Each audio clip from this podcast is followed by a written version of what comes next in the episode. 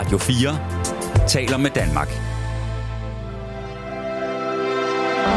Velkommen til Portrætalbum. Din vært er Anders Bøtter. Det har altid været der, Michael Jackson, og jeg har på en eller anden måde øh, undgået det.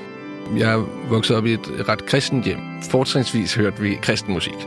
Jeg tror måske, det var noget med det der med, at han tog sig i skridtet. Der var sådan noget lidt seksualiseret over det, og den slags skulle vi som regel prøve vi at holde os fra. Jeg havde i hvert fald en helt klar fornemmelse af, ham, ham der, Michael Jackson, han var bad news. Det var også i første G, jeg også havde en snak med min mor om, at jeg ikke troede på Gud længere. Og så ved jeg ikke, om, om jeg så tænkte, så kan jeg høre Michael Jackson. Jeg tænkte, det her er det bedste musik, der nogensinde er lavet.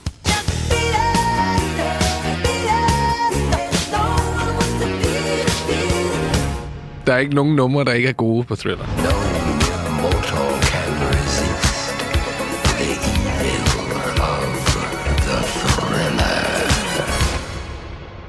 Det er sket mange gange før her i Portrætalbum på Radio 4, at jeg har udnævnt det album, som ugens gæst har valgt, til at være et mesterværk, eller noget af det største nogensinde. Og det postulat, det har altid været sandt. Men det har måske aldrig været mere sandt, end det bliver i de næste 2 gange 55 minutter her på Radio 4. Ugens gæst, skuespiller Joachim Fjeldstrup, har nemlig valgt verdens bedst sælgende album.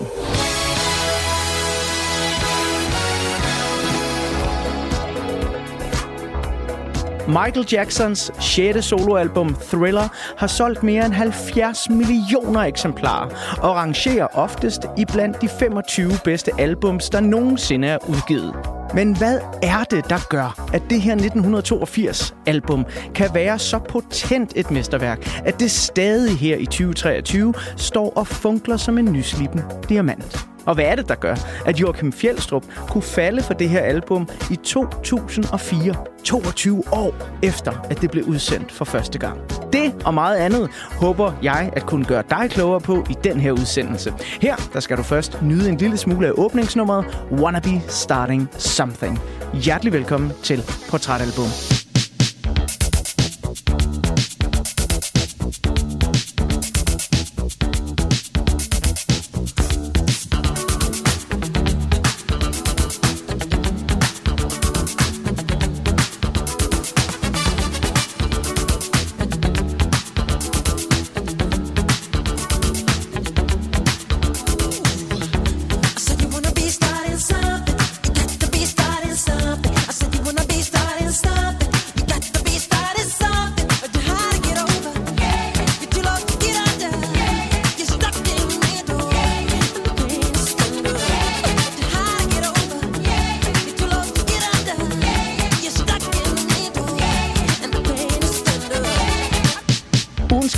En 35 somre ung skuespiller, der fik sit gennembrud i 2015-filmen Steppeulven, hvor han spillede hippie-musikeren Ike Skalø.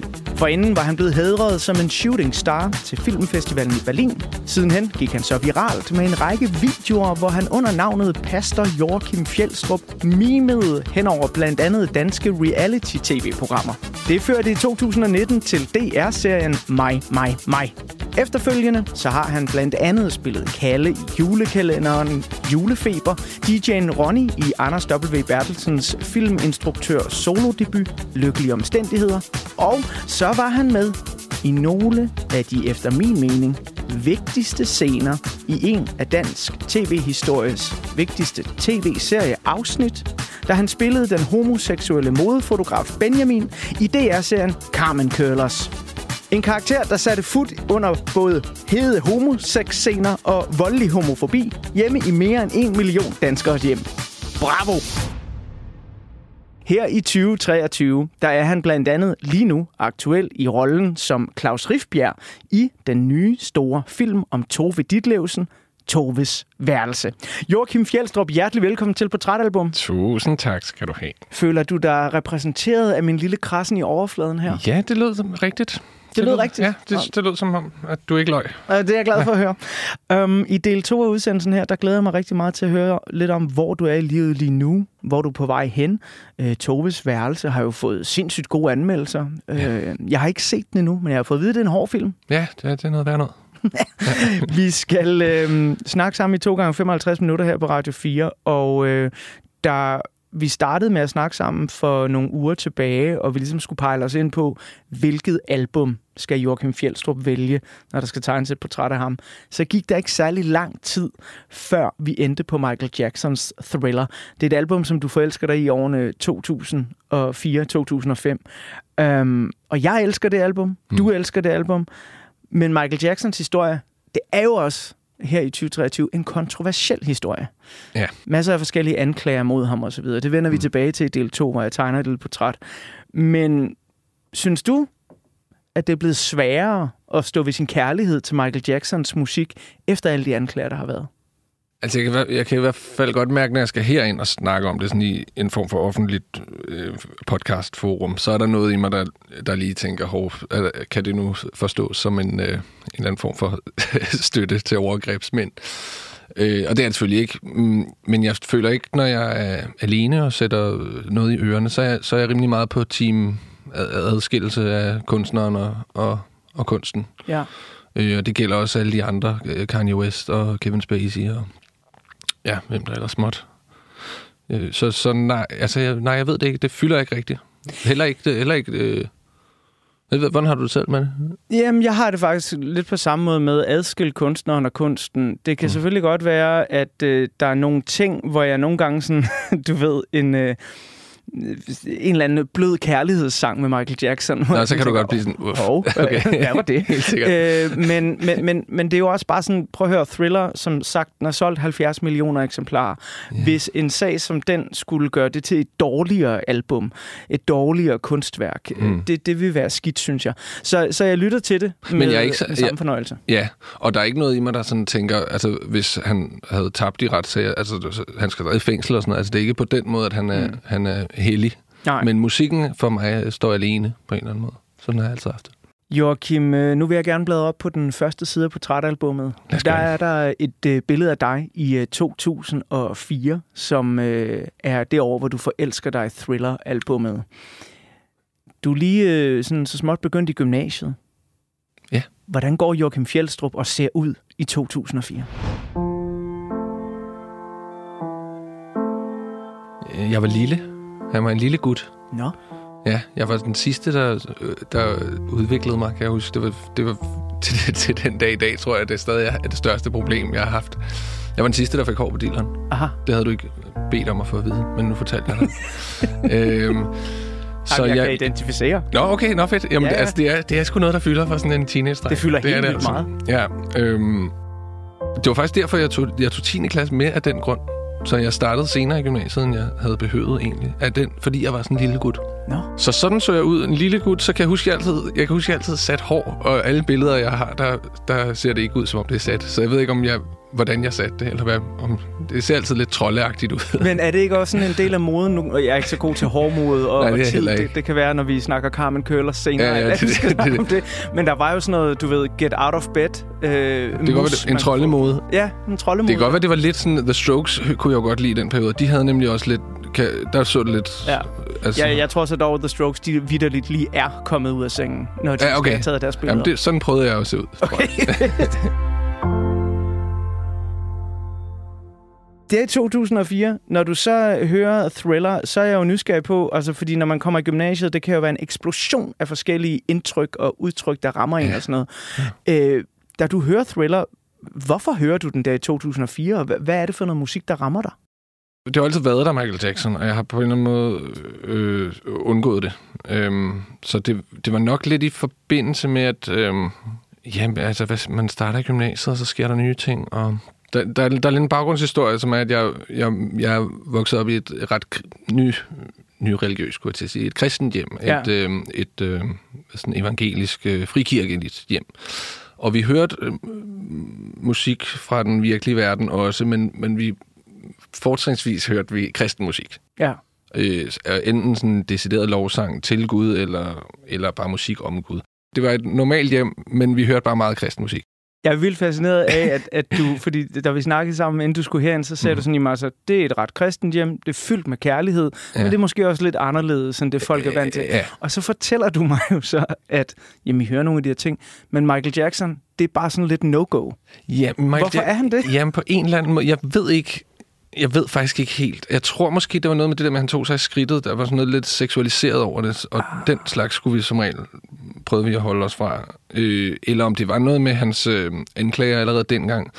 Og jeg ved ærligt talt heller ikke, om det var et forbud. Forstår du, hvad jeg mener? Ja, ja, altså. Eller om, det, om, om jeg bare opfattede det som et forbud. Ja, okay. Jeg havde i hvert fald en helt klar fornemmelse af, ham, ham der, Michael Jackson, han var bad news. men, men så er det jo også at komme i gymnasiet, og som Præcis. jeg forestiller mig, det ved jeg jo ikke, men det, det er jo også lidt et, et frigørelsesprojekt for Ja. mange unge mennesker. Ikke? ja, præcis. Og der, Og så må man høre thriller. Ja, agtigt. Altså, jeg ved ikke, der, det er sikkert en kombination af mange ting. Det var også i første G, jeg også øh, havde en snak med min mor om, at jeg ikke troede på Gud længere. Så, Ja. så der er også sket det, det skift, som ikke nødvendigvis har noget med Michael Jackson at gøre, men jeg kan ligesom huske, at jeg havde en snak med hende i køkkenet og sagde, jeg, tro, jeg tror altså ikke på Gud mere. Hun sagde, jeg elsker dig stadig, jeg vil bede for dig, og oh. det har hun så gjort lige sidenagtigt.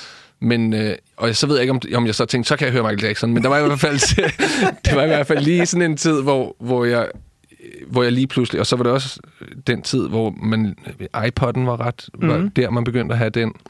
Man kunne downloade alt det musik, man ville. Det måtte man ikke, men man gjorde det alligevel.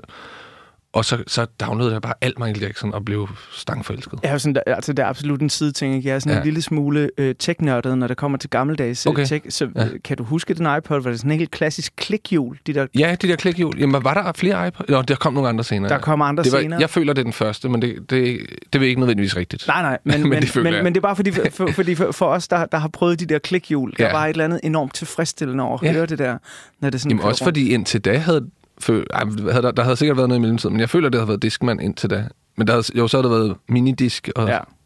Altså, Men- det er, det er i hvert fald det store skifte. det var en kæmpe revolution. Ja. Man kunne have meget musik lige pludselig, Ja, man ikke var i, vant øh, til. I 2004, der flytter jeg til Norge for at være skibums, og der Ja. kan jeg huske, at der skal jeg investere i noget, jeg kan have i ørerne, når jeg står på snowboard ned af, af Ja, ja. pisterne der. Ja, ikke? det skal du have været skibums. Ja, og der, der går jeg så ind i en musikbutik og siger sådan, hey, jeg skal have det her. Og så er de sådan, om vi har den her helt nye ting. Øh, Mm. Det hedder en iPod.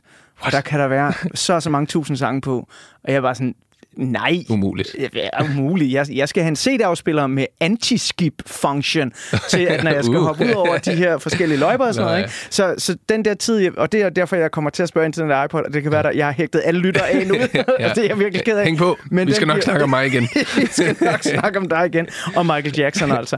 Okay. Øhm, så jeg, jeg synes bare, der er et eller andet vildt fedt over, fordi nu siger du også sådan, jamen du hørte også The Strokes, og du hørte en masse andre ting. Mm. Men det, der er noget mega fedt over, at 2004 er Thriller, det også bliver sådan et frigørelsesalbum på en eller anden måde. Ja, ja. Altså, det, det, så, sådan tænker jeg det i hvert fald nu. Når, Ja. Men det er jo altid svært, når man tænker tilbage, hvor meget der sådan var den dag, jeg var, blev fri og hørte thriller-agtigt. Men jeg kan i hvert fald huske, at jeg, jeg tænkte, det her er det bedste musik, der nogensinde er lavet. Ah, Det, er det var, også ja. helt perfekt, du har valgt det her album, ikke? Ja, og der gik mange år, før jeg, før jeg holdt pause med at høre det mm. efter det. Nu har jeg så givet dig muligheden igen, og prøv ja. at høre lige om lidt, der vil jeg bladre op på øh, den næste side af portrætalbummet, hvor øh, der er et billede af året 2004, så vi lige sammen med lytterne kan blive lidt klogere på, hvad sker der egentlig i løbet øh, af det år, hvor du går og forelsker dig i øh, det her album. Men øh, inden vi kommer så langt, så skal vi lige have resten af åbningsnummeret Wanna Be Starting Something.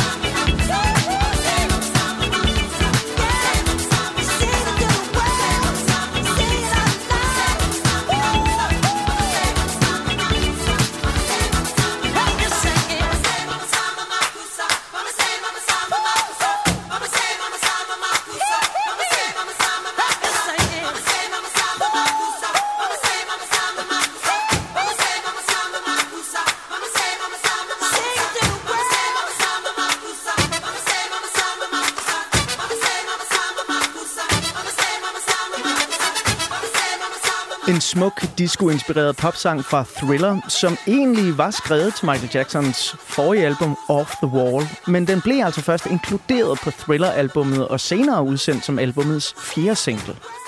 Og slutningen på Wanna Be Starting Something er 20 stjålet fra saxofonisten Manu Dibangos 1972 diskosang Soul Mokasa.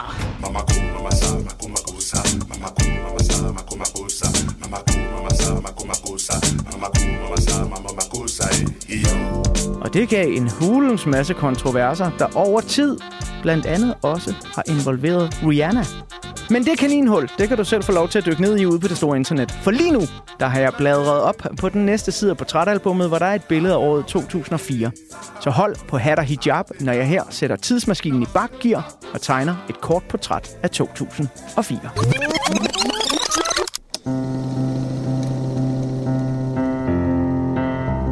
den store verden er der virkelig enorme geopolitiske overskrifter i år 2004. Saddam Hussein havde i mange år tilsidesat FN's beslutninger, og det mente jeg måtte have en konsekvens, fordi ellers så undergravede FN's autoritet. Det er nemlig året, hvor FN's våbeninspektører en gang for alle slår fast, at Irak og diktatoren Saddam Hussein ikke har masseødelæggelsesvåben af betydning. Det var ellers hovedargumentet for at starte Irak-krigen. George Bush made a mistake. We can make mistakes, but that one was a beauty. We should have never been in Iraq. We have destabilized the Middle East. I 2004 oplever Spanien et af de værste terrorangreb nogensinde.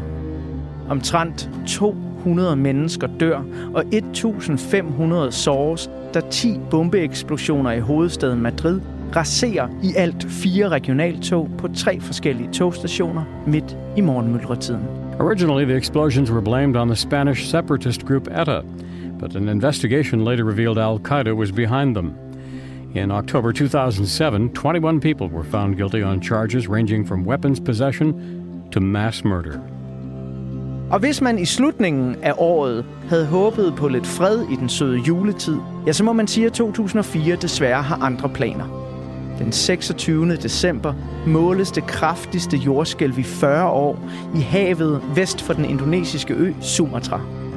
Rystelserne, der måler 9,0 på Richterskalaen, afstedkommer en gigantisk tsunami, som i de sidste dage af 2004 slår over 225.000 mennesker ihjel. En frygtelig begivenhed, som du i øvrigt kan høre mere om i den portrætalbumudsendelse, jeg har lavet med eventyr og skipper Emil Mide Eriksen. 230.000 mennesker mistede livet den dag. 46 af dem var danskere. En af dem var Jeppe Rikkelsen i en alder af bare 10 år.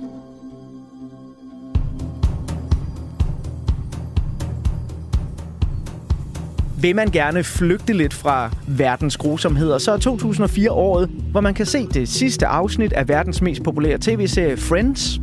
Det er også året, hvor 2,3 millioner danskere ser premieren på DR's nye tv-serie Krøniken. Men hvis de danske familier har svært ved at samle husets teenager til det historiske drama, så er det måske fordi, at den første udgave af computerspillet World of Warcraft netop er udkommet. Og vi kan rigtig godt lide det storslåede og eventyrlige her i begyndelsen af nullerne.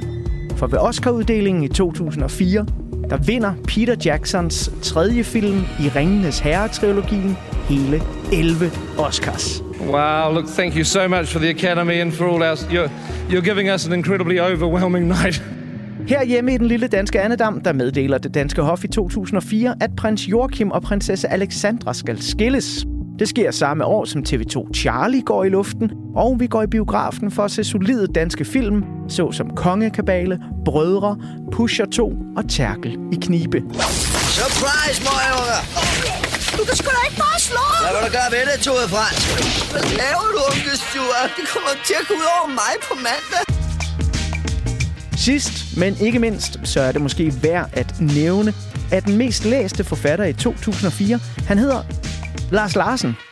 Og ja, det er ham, der har et godt tilbud til dig fra Jysk Sengetøjslager. I et anfald af ualmindelig hyggelig, jysk, lune og charmerende beskedent storhedsvandvid, så sender Lars Larsen nemlig sin nye selvbiografi, Goddag, jeg hedder Lars Larsen, ud sammen med en jysk reklame. De sendes til samtlige danske husstande, der modtager reklamer. Og eftersom bogen er trykt i næsten 2,5 millioner eksemplarer, så anslås det altså, at stifteren af Jysk Sengetøjslager, Lars Larsen, er årets mest læste forfatter. Goddag, jeg hedder Lars Larsen, jeg har Jysk Sengetøjslager. Jeg vil give dig et tilbud. To dyner og to puder, 9,99. Og så er det naturfyldt. På gensyn i Jysk Sengetøjslager. Der var en overflyvning af Hold da 2004, op. Joachim Fjeldstrup. Ja. Du er lige startet i gymnasiet. Du elsker ja. thriller. Ja. Du har øh, måske med lidt nervøsitet i stemmen, tænker jeg, fortalt din mor, at du nok ikke rigtig tror på Gud. Ja. Ret vildt år for dig. Ja, ja. Også et ret vildt år i øh, verdenshistorien, det her. Ja. Men jeg er nysgerrig på, når- altså, når man er en knægt, der lige har startet i gymnasiet, så er det Opdager man overhovedet, hvad der Ja, foregår? opdager man overhovedet, hvad der sker. Altså, har du radaren ude for noget af det her? Kan du huske noget Altså, det er sjovt, at, at- jeg havde fuldstændig glemt øh, terrorangrebet i Madrid. Ja. Altså, det tror jeg, det, det er næsten uhyggeligt, men det var helt væk. Ja. Men jeg kan godt huske, det var den tid, fordi det var heller ikke lang tid efter 9-11 jo egentlig, så der, der var lige en tid, hvor man tænkte, nu er der bare terror hele tiden. Og det, sådan føler jeg det faktisk ikke lige nu, Nej. 7 13. Ja. Så det var meget dejligt. Øhm, venner kan jeg virkelig huske, der var man bænket de sidste par sæsoner hver eneste gang. Og det var også den gang, hvor man så det samtidig med Ja. alle andre. Det var en hyggelig tid, kan jeg huske. Ja, så også sådan... I aften er der venner, og Ja. så skulle alle hjem og til venner. Ja, det er det, men jeg er Ja. interesseret i sådan... Sad du så sammen med venner fra gymnasiet, du lige havde fået at så Nej, det? det var faktisk en familieting. var en venner. familieting? Ja, det kunne vi godt lide at se sammen. ja. det, det lyder da mega hyggeligt. Det var skide hyggeligt, ja. Og især det sidste afsnit der. Ja, ja det, det, var, det var good times. Det sjove med venner, det er, at jeg stadig kan, man ser det stadig nogle gange. Ikke koncentreret som i, hvad sker der nu, men det kører bare. Ja. Eller jeg ved ikke, om alle har det sådan, men det ved jeg, der er mange, der har det sådan. Altså, og også, at det også på en eller anden måde er sluppet udenom altså, tidskritik. Altså, de er jo rimelig sådan LGBT-fjendtlige nogle gange, og så har nogle Ah, jokes, oh. der er sådan Ah, det er de. Men på en eller anden måde, så er, det, så er venner bare venner. Jamen altså, ved du hvad? Jeg kan jo... Øh, du, det er helt mærkeligt at sige det her. Jeg tror aldrig, jeg har sagt det til nogen. Ikke, at jeg skammer mig over Kom bare med det. Du sidder over for en mand, der brugt hele corona på at se alt venner.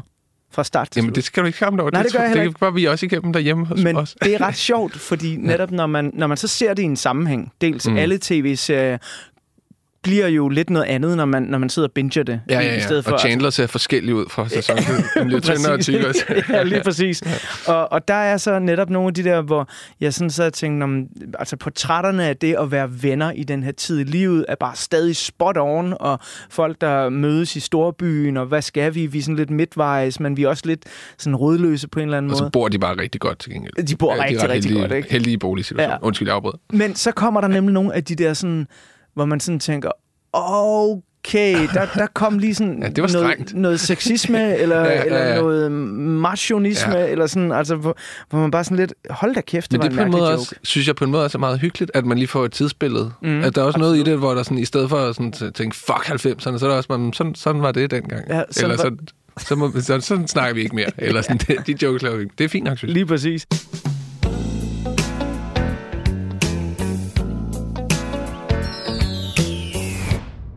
Ude fra det her lille sådan overskrift over 2004, øh, som sagt, der er jo, altså når jeg sidder over for en skuespiller, er det også øh, nærliggende at fremhæve noget af det, der skete i biografen. Konge, Kabale, ja. Brødre, Pusher 2, Tærkelig Knibe. Pusher 2 elskede jeg. Jeg så den ikke dengang. Den så jeg senere hen. Ja. Og er- er min yndlingspusher-film.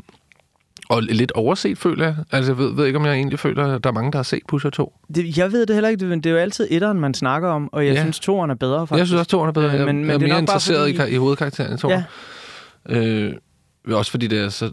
Jamen, det er der, den der, det der fader, fader, den der faderfigur, han har. Ja, ja. Altså, nej, hans øh, forhold til faren der, som er jo helt forskroet. Og så er Mads Mikkelsen nok min yndlingsskuespiller. Og så kommer der også en uh, Anders Mattesen-produktion, Tærkelig Knibe. Ja. Øhm, og ret mig, hvis jeg tager fejl, ja. men når jeg ser dig, øh, både som, som skuespiller mm. og humorist, Mm. Så ser jeg nogle gange en eller anden lidt en forlængelse af noget af det, som Anders Mattesen har været med til at skabe her. Du tager fejl! altså, det gør du. du havde, det havde jeg faktisk besluttet for at sige, inden jeg hørte, hvad du ville sige. øhm, en, Anders Ma- jo, jeg kan godt lide Anders Madsen. Jo, det er ikke det, er ikke, øh, det, jeg har dyrket mest. Den tid var det mere mandrillaftalen, hvor han okay. også kiggede forbi. Jo. Ja, ja, ja, det gør han. Øh, og så blev det mere sådan noget lægge sig klatten humor, altså hvis vi er herhjemme. Og så sidenhen, faktisk omkring i gymnasiet, også fandt jeg The Office. Okay. Og så var det det, der var min yndlingshumor. i mange år, og, det, den, har- og den har jeg måske set 40 gange. Gareth Keenan, assistant regional manager. Assistant to the regional manager. Gareth's my right hand man, immediately beneath me. Oh, as an actor said to a bishop. No, he's not. Når vi så er her i 2004, du er startet i øh, gymnasiet, som sagt, og øh, Thriller bliver bare sådan en, en fed åbenbaring for dig. Øh, Joachim Fjeldstrup som menneske, hvem er han, og hvad går han rundt og dimser med? Hvad er interesserne sådan øh, ude i livet der? Altså lige her i første G er jeg stoppet med at lave teater. Jeg har lavet ung, bør, ungdomsbørneteater ind til første G. Så det er faktisk det, er det modsatte af at svare på dit spørgsmål. Det, det, er, det var jeg lige stoppet med på det tidspunkt. Og, og tænkte faktisk, at det, var, det hørte lidt øh, barndom til ellers på det tidspunkt. Altså skuespil i det hele taget? Ja, faktisk. Eller det, jeg tror i hvert fald ikke, jeg tænkte, at det var det, jeg skulle være. Jeg tænkte, det var meget sjovt at fjolle rundt med det. Men nu skulle jeg jo blive voksne og gå i gymnasiet og lære ting og blive kloge. Jeg var faktisk Ja. rigtig glad for skole, og det, det føler måske, det fyldte ret meget af min tid. Altså både i skolen og efter skolen med gymnasiet. Sådan. Øh, og så jo, den der religionsting fyldte ret meget. Altså det, det der slip fra, at alt gav mening gennem en Gud, og til at, øh, at øh, alt man selv skulle finde ud af, hvad man, hvad man syntes om ting. Ja, fordi det må da også gøre, at, at man, apropos rådløsheden fra venner, så jeg ved ikke, hvor den Ja, sammenligning ja. kom fra, men, men, men når man har haft Gud som sin guide Ja, ja. gennem hele barndommen, og så pludselig skulle stå på egen ben, fordi man har en erkendelse inde i sig selv, det tror jeg ikke på mere. Nej. Det må sgu da også øh, skabe lidt sådan rod oven i hovedet. Jamen helt sikkert. Altså, jeg kan huske, at jeg sådan dyrkede melankoli slash depressionen i det, på den måde, man gør, når man er 16, og også synes, det er lidt fedt, mm. at livet er meningsløst. Og jeg går bare her, og vi er bare alene i universet, og jeg skal selv finde ud af, hvad moral er, og hvad så, hvis jeg ville slå nogen ihjel? Hvad hvis det var det, jeg havde lyst til? Så kunne jeg bare gøre alt, du ved. Sådan Ja, ja, ja. hvor, hvor man... Øh, ja, ja så, du ved, sådan nogle rigtig 16-årige tanker, Ja. men som jeg ikke tror... Altså, som jeg tror, mange 16-årige har. Øh, Men, men jo, det var selvfølgelig lige det lag af, at, at, at øh, der var så meget mening før, og alt var i relation til en Gud. Og, Altså, jeg tror nok, du har sat en forstærker Ja, til, til de, øh, ting, de tanker der, ikke? fordi dem har jeg også haft, men, Ja, men, det det. men nok ikke på så eksistentielt et, en basis, som du har. Nej, altså det er helt sikkert en føl- øh, følelse af gulvtæppet, der blev øh, reddet lidt væk. Men det er ikke en tid, hvor jeg tænker, øh, nu, nu var mit liv i stykker. Men jeg kunne lide at føle det. Giver det mening? Ja, ja, Eller ja, ja. Det, det er lidt den der sådan... Jeg kunne godt lide at svælge lidt i, fuck mand, nu, nu er der intet, der giver mening mere. ja, tror jeg. Men samtidig, når, når gulvtæppet bliver revet væk under en, mm. det er jo også en, en mulighed for, at det kan blive en katalysator for håb ud i fremtiden og, og på nye veje at gå. Ja, jamen altså meget apropos Michael Jackson, så kan det jo være, at det var lidt, lidt den... Men igen ved jeg ikke, om det er nødvendigvis for en religionsting, men der var helt sikkert noget med... Nu, nu er det i hvert fald ikke det, mine forældre, der har, lært, øh, der har fortalt mig, som jeg forholder mig til. Nu, nu prøver jeg s- selv at hø- høre det her og se, om det er noget for mig. -agtigt. Jamen ved du hvad, Joachim, hvis der ikke er nogen, der har sagt det til dig dengang, så vil jeg gerne sige det nu. Ja. Det er en ret sej beslutning at tage som Jamen, 16-årig. tak skal du have. Lige om lidt, så vil jeg gerne bladre op på den næste side af portrætalbummet, hvor der er et billede af musikåret 2004. Fordi det kan jo være, at der er andet, der rammer dig der, øh, end lige et album fra 1982. Nå ja. Michael Jackson, ikke? Nu har du selv været inde på The Strokes og sådan noget, og jeg ved også, du har hørt noget Frans Ferdinand i den her tid. Ja, øhm, Men inden vi kommer så langt, så skal vi have det de numre fra Thriller, som du har fremhævet. Og det er den her kærlige duet mellem ex-Beatlen Paul McCartney og øh, Michael Jackson. Hvad er det, du har for sådan en lækker sukkersød ting? Ja, det er meget... Det sjove ved det nummer er jo, at det egentlig er det, det, er det mindst Michael Jackson-agtige nummer på pladen. Men det er jo nok, fordi Paul McCartney er halvdelen af det. Det er sådan lidt ung, to onkler, der står og hyggesnak. Altså, og de tager, det er ikke så alvorligt. Altså, det er ikke sådan, the girl is mine, jeg mener det virkelig, og ellers går jeg i stykker. Det er sådan lidt på hyggemåden. Ja. Og det ved det kan jeg bare meget godt lide. Men apropos det, vi snak- snakkede om med, at øh, ja, Friends kan være lidt outdated, og nogle af de her ting, som der er overgået Michael Jackson og retssager, han har været igennem mm. og sådan noget. Så, når jeg hørte den dag i dag, du har fuldstændig ret, det er sådan to onkler, der sidder og hyggesnakker.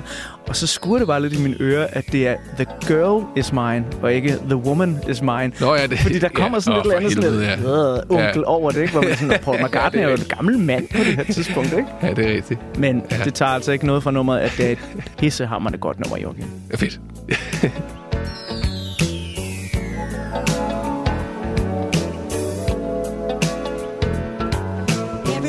She walks right in my dreams since I met her from the start. I'm so proud I am the only one who is special in her heart. The girl is mine.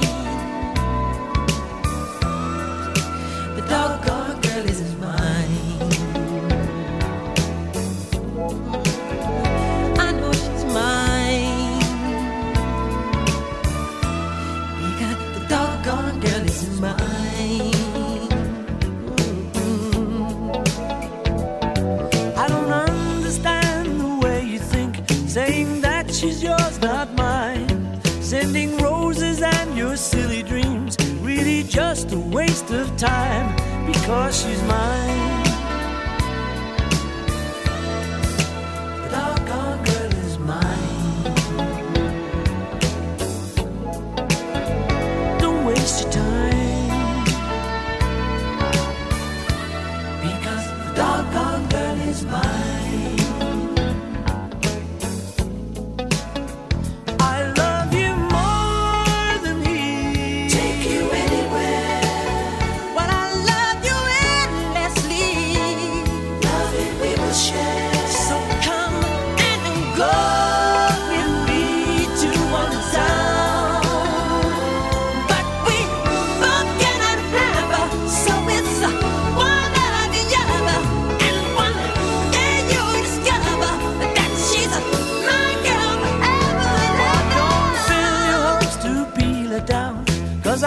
Really feel it's time. I know she'll tell you I'm the one for her.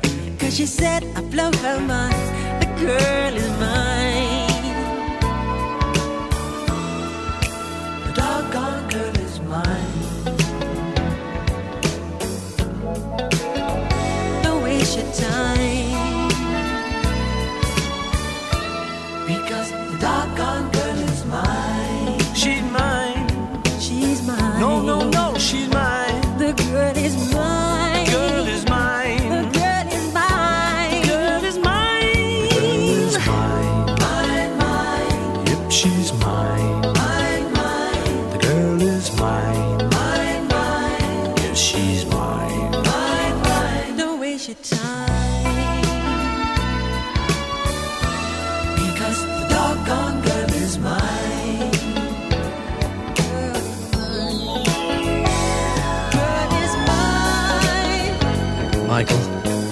Not going to fight about this, okay?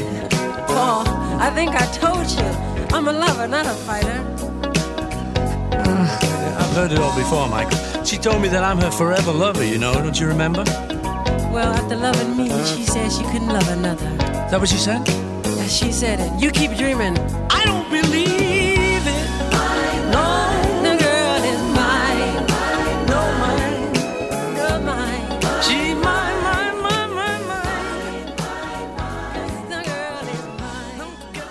Paul McCartney og Michael Jackson i blid duet på The Girl Is Mine. Portrættet af Joachim Fjeldstrup fortsætter lige om lidt, men nu der har jeg bladret op på en ny side af portrætalbummet, hvor der er et billede af musikåret 2004, som er året, hvor Joachim Fjeldstrup forelsker sig i Thriller. Og det er et virkelig betydningsfuldt år, der peger fremad, især for den lille danske musikscene. Men det er dog nogle helt andre, ret velkendte ansigter, der står for årets største overskrifter.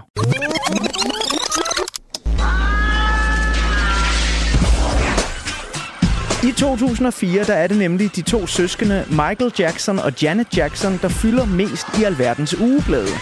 Retssagen mod Michael Jackson, hvor han er anklaget for seksuelle overgreb mod en mindreårig dreng, begynder i Kalifornien i USA. Et par måneder senere trækker Janet Jackson så overskrifter verden over, fordi hendes ene bryst blev blottet under Super Bowl underholdningsshowet. Det er dog senere kommet frem, at optrinet var et uheld, som Janet Jacksons medsanger Justin Timberlake offentligt har undskyldt for, at han håndterede så sexistisk. Timberlake adding that his apology is part of a larger conversation and vows to do better. He writes, The industry is flawed. It sets men, especially white men, up for success. Og når nu Jackson-familien, der ellers altid er leveringsdygtige i gigantiske radiohits, har andet at se til, jamen så må nyere kunstnere træde til og skabe de sange, som vi alle synger med på i 2004. I USA, der er der ingen, der i det her år kommer i nærheden af Usher, som storhitter med sange som Burn og Yeah.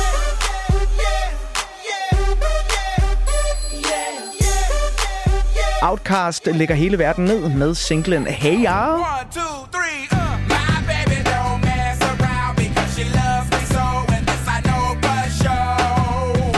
George Michael har to meget forskellige hits i den bløde hjertesmelter Amazing og den hårde sex-sang Free.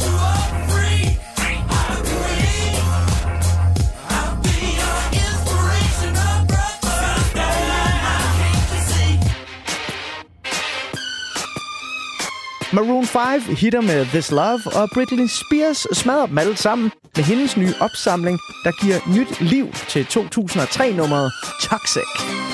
Baby, can't you see I'm calling?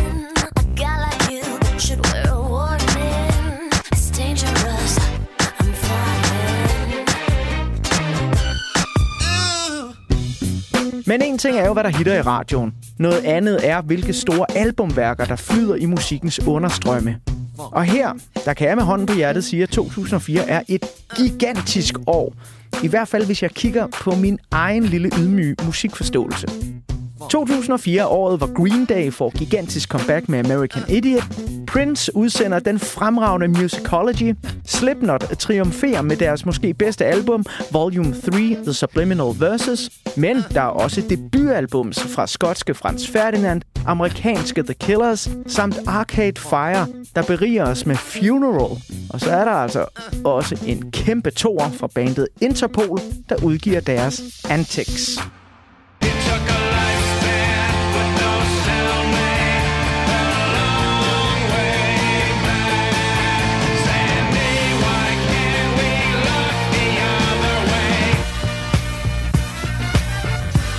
Hip-hop har det for vildt med kæmpe værker såsom Kanye West's The College Dropout, The Streets, A Grand Don't Come For Free og Eminem's Encore. Morrissey udgiver sit kreative comeback You Are The Quarry. Brian Wilson fra Beach Boys får endelig udsendt sit Smile-album, og gruppen Destiny's Child lukker og slukker, så Beyoncé kan fokusere på hendes allerede sprudlende solokarriere. Huha,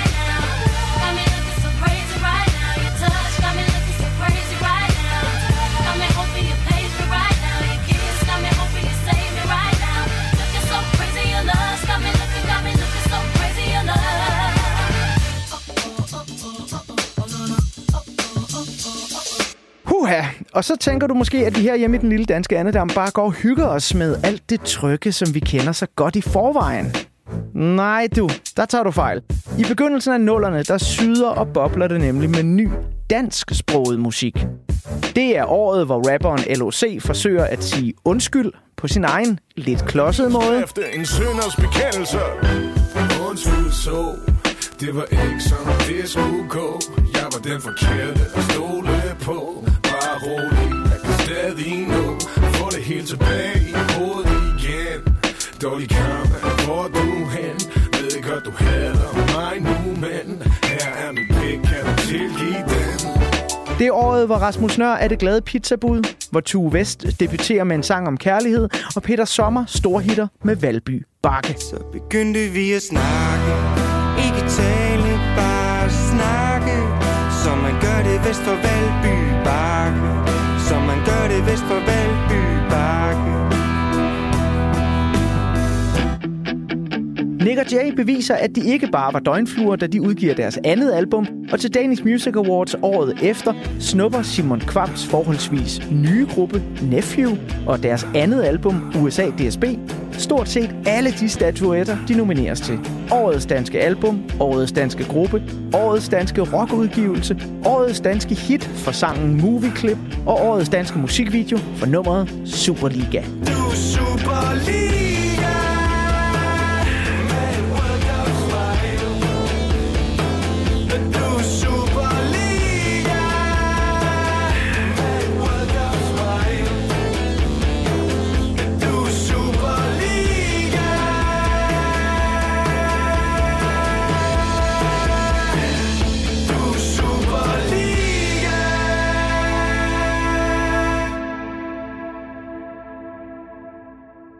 Det var simpelthen lidt som at stikke øh, fingrene i stikkontakten af 2004's øh, musikår, det her, Joachim Fjeldstrup. Øhm, er der noget af det her, du øh, genkender, eller er du bare en Michael Jackson-believer på det her tidspunkt? Nej, men det er sjovt. Det, det, jeg havde faktisk glemt, at retssagen var, var der. Altså, altså den, Det der er var der, også en i 90'erne, ikke? I 90'erne, der bliver Michael Jackson hængt ud på alverdens forsider, uden der er nogen, der rejser tiltale. Okay. Og det får så ham til at rejse tiltale mod først nogle, så vidt jeg husker, tabloidaviser, og muligvis også senere et forældrepar, der ligesom påstår, okay. vores dreng er Okay, okay, blevet okay. groomet og så videre. Ikke? Ja. Så det er først her, at, at man kan sige, det bliver mm, rigtig alvorligt Ret- for Michael Jackson. alvorligt, ja. ja, og det begynder at få nogle konsekvenser sådan rent for hans salgstal og sådan nogle ting. Nå, gjorde det allerede der? Jamen, ja. Det er sjovt, fordi øh, lige da du sagde, så jeg kan, det eneste, jeg kan huske ved det, det var, at jeg, jeg kan huske, at jeg købte meget ind på øh, narrativet om, at han var, også, han var nem at beskylde for sådan noget, fordi mm. han var weird, og, og han havde haft en underlig barndom og havde Tivoli og sådan. Så det er egentlig først...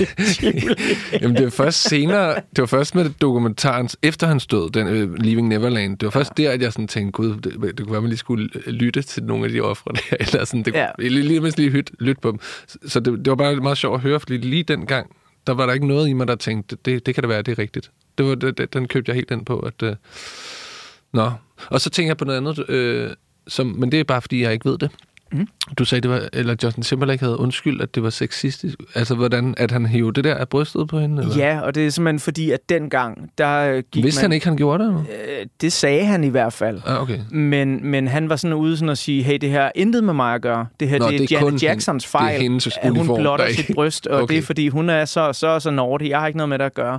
Men okay. efterfølgende er så ligesom kommet frem, jamen I danser tæt, og du gør noget, og øh, derfor sker det her. Om han helt 100% intentionelt ligesom har blottet hendes bryst. Men som jeg husker det, tror jeg virkede næppe. det som om, at det nærmest var men, altså det var lavet til, at man kunne tage det af, eller hvad? Det var det også, men øh, jeg, jeg tror, øh, at mest af alt det handlede om øh, Justin Timberlakes måde at håndtere det på i pressen. Ja, okay. Han simpelthen bare tager afstand fra det hele, og Nå, sådan, det er Janets skyld, Ja, og okay, peger fingre af kvinden, og sådan, Ja. det er også bare hende, der er Ja. billig, og Ja, så er videre. billig. Ja, ja, sikkert. og, Okay. og det er sådan, pah, det Ja. har han så været ude at sige undskyld Helt for. sikkert, helt sikkert. Ja.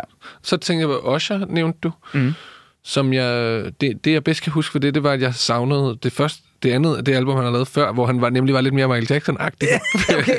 altså, You Remind Me, altså de der lidt mere flødeagtige Mm. mm. R&B, øh, det, der var jeg mere til Usher. Og så kom det der, sådan, hvor det var, blev sådan lidt en techno-agtig lyd lige pludselig. Det, det var jeg ikke klar til på det tidspunkt. Nej, okay. Og så sidenhen kan jeg huske, at jeg har hørt det og tænkt, hallo, hvorfor ikke? det er sgu da fint nok. Men jeg kan huske, at det kom ud, at jeg tænkte, Usher, hvad laver du? Ja, Oh. You remind me. Ja. Det er jo det, jeg vil have. Præcis. ja.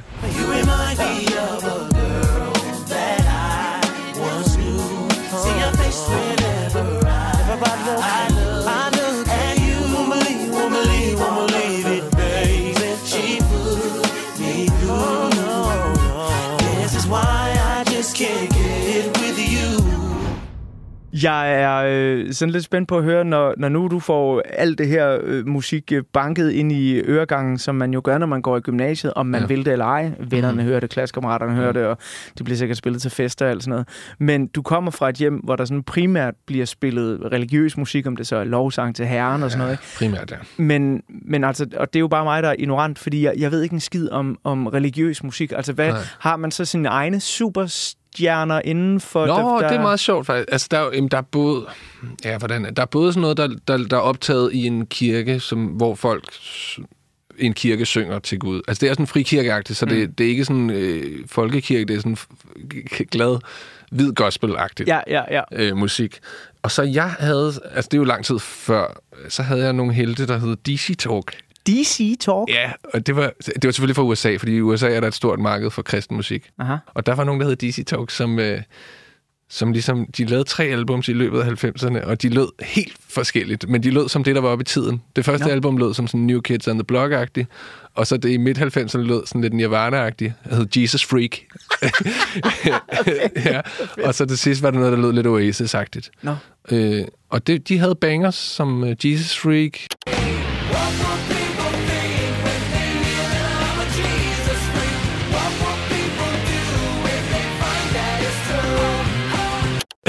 altså sådan noget. Det var det, jeg hørte, der, ikke, der var kristen musik. Var det det, du spurgte om? Det ja, det var det, for, fordi Ja. altså nu her i, i 2023, der kan du sidde og smile af det, og jeg, og jeg kan Ja, se, at ja. nærmest sådan sidder og ryster på hovedet, Ja, fordi ja. det har haft den kvalitet, det nu har. Jeg elskede det. Mm, Ja, men, men er det på det her tidspunkt i dit liv, at det sådan går op for dig sådan, hold da kæft noget lort.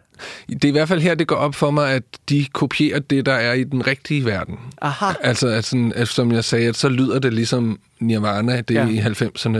Altså, på det tidspunkt tænkte jeg jo, at vi, vi kristne lavede den bedste musik. Ja. øh, men her gik det ligesom op for mig, der var en hel verden af folk, der, der var dygtigere og lavede rigtig musik. og så, så prøvede de kristne at lave noget, der handlede om Jesus, men som, som lød lidt på samme måde. Der var Lige- også en, og på Michael Jackson var en, der hed Carman, som, som lavede meget musikvideoer. som, øh, altså sådan lange musikvideoer, hvor han, jeg kan huske, der var en, hvor han rendte rundt og skød dæmoner i en salon. Altså sådan en western, western musikvideo. Og så skød han alkoholdæmonen ned, piu, og så skød han øh, gambling-dæmoner. Sådan. Så rendte han rundt og skød dæmoner ned. Oh my god. Ja. Party's over. Shut it down. I'm hunting for someone, y'all. He's a lion thieving rattlesnake, and he's broken every law.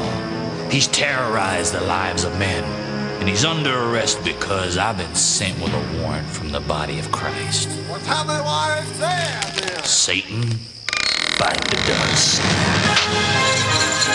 Ham elskede jeg også. Ja. Ja. Og, og han var jo faktisk bare lidt min barndoms Michael Jackson, fordi han ligesom dramatiserede lidt i sine musikvideoer.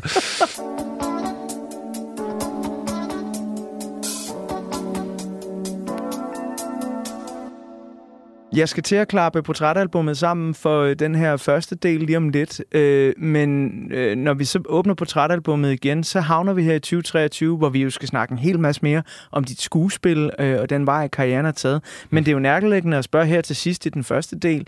Du sagde, at du stoppede med at spille teater, cirka på det her tidspunkt, hvor du kommer i gymnasiet og sådan. Ja. Men hvordan begynder det igen for dig? Altså, hvordan finder du vej ind til, til skuespillet? Øh, jamen altså, sjovt nok lidt tilfældigt. Altså i hvert fald hele gymnasiet og de to sabbatår efter, der tænkte jeg ikke, at jeg skulle være skuespiller. Og så, jeg ved ikke, om det var noget i mig, der tænkte, at det kan man ikke rigtigt, eller det kunne jeg, kunne jeg ikke, eller jeg ved ikke, hvad jeg sådan tænkte. Men et, et, et par år efter gymnasiet tog jeg til prøven på Statens Teaterskole, hed det dengang. Og tænkte, nu prøver jeg det bare lige. Eller ser. Og, og så kom jeg ind, og så var det, på en underlig måde var det næsten øh, mere... Eller sådan, så, så var det besluttet altså for mig. Det, det var ikke sådan... Giver det mening? Det var ikke ja. sådan ja. rigtig en, nu gør jeg det. Det var mere sådan, nu, nu ser vi. Og så pludselig, så siden da har det bare været det, jeg har været. ja, så, så det var det. Var det. Det var sådan, det blev. Men med det på plads, så kan ja. vi jo så nu øh, lukke portrætalbummet for den her øh, første del. Når vi åbner i del 2 igen, så vil det som sagt handle om øh, 2023 og den øh, fremragende skuespillerkarriere, du har gang i nu. Og vi skal også have tegnet et øh, portræt af Michael Jackson. Men inden vi øh, når så langt, så skal vi lige have det sidste nummer i den her første del. Og i del 2, der kan du måske øh, snakke lidt om, hvorfor det her nummer det er så mega fedt. Det er også en af de søde, dejlige kærlighedsbanger. Det her, det er Pretty Young Thing, eller bare PYT.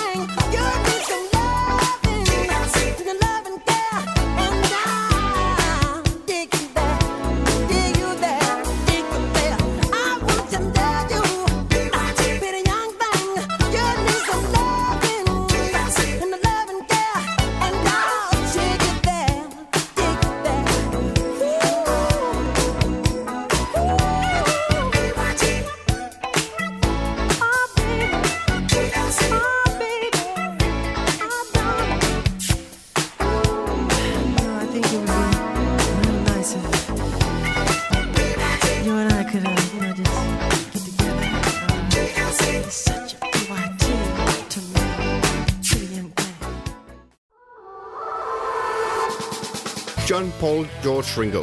Det er nærmest et børnerim. I årvis har man diskuteret, hvem der egentlig var den femte Beatle. Jeg synes ikke, det er helt forkert at sige, at The Beatles er en af de 20. århundredes største myter. Over sommeren sætter Beatles-nørderne Christoffer Lind og Niels Jakob Myge jagten ind på at finde den, som har gjort sig fortjent til titlen. Nu skal vi have det etableret en gang for alle. Hvem var den femte Beatle? Fra store personligheder til anonyme vandbærere, dramatiske livshistorier og tragiske skæbner. Og selvfølgelig med massevis af god musik. Lyt til jagten på den femte Beatle i Radio 4's app, eller der, hvor du lytter til podcast.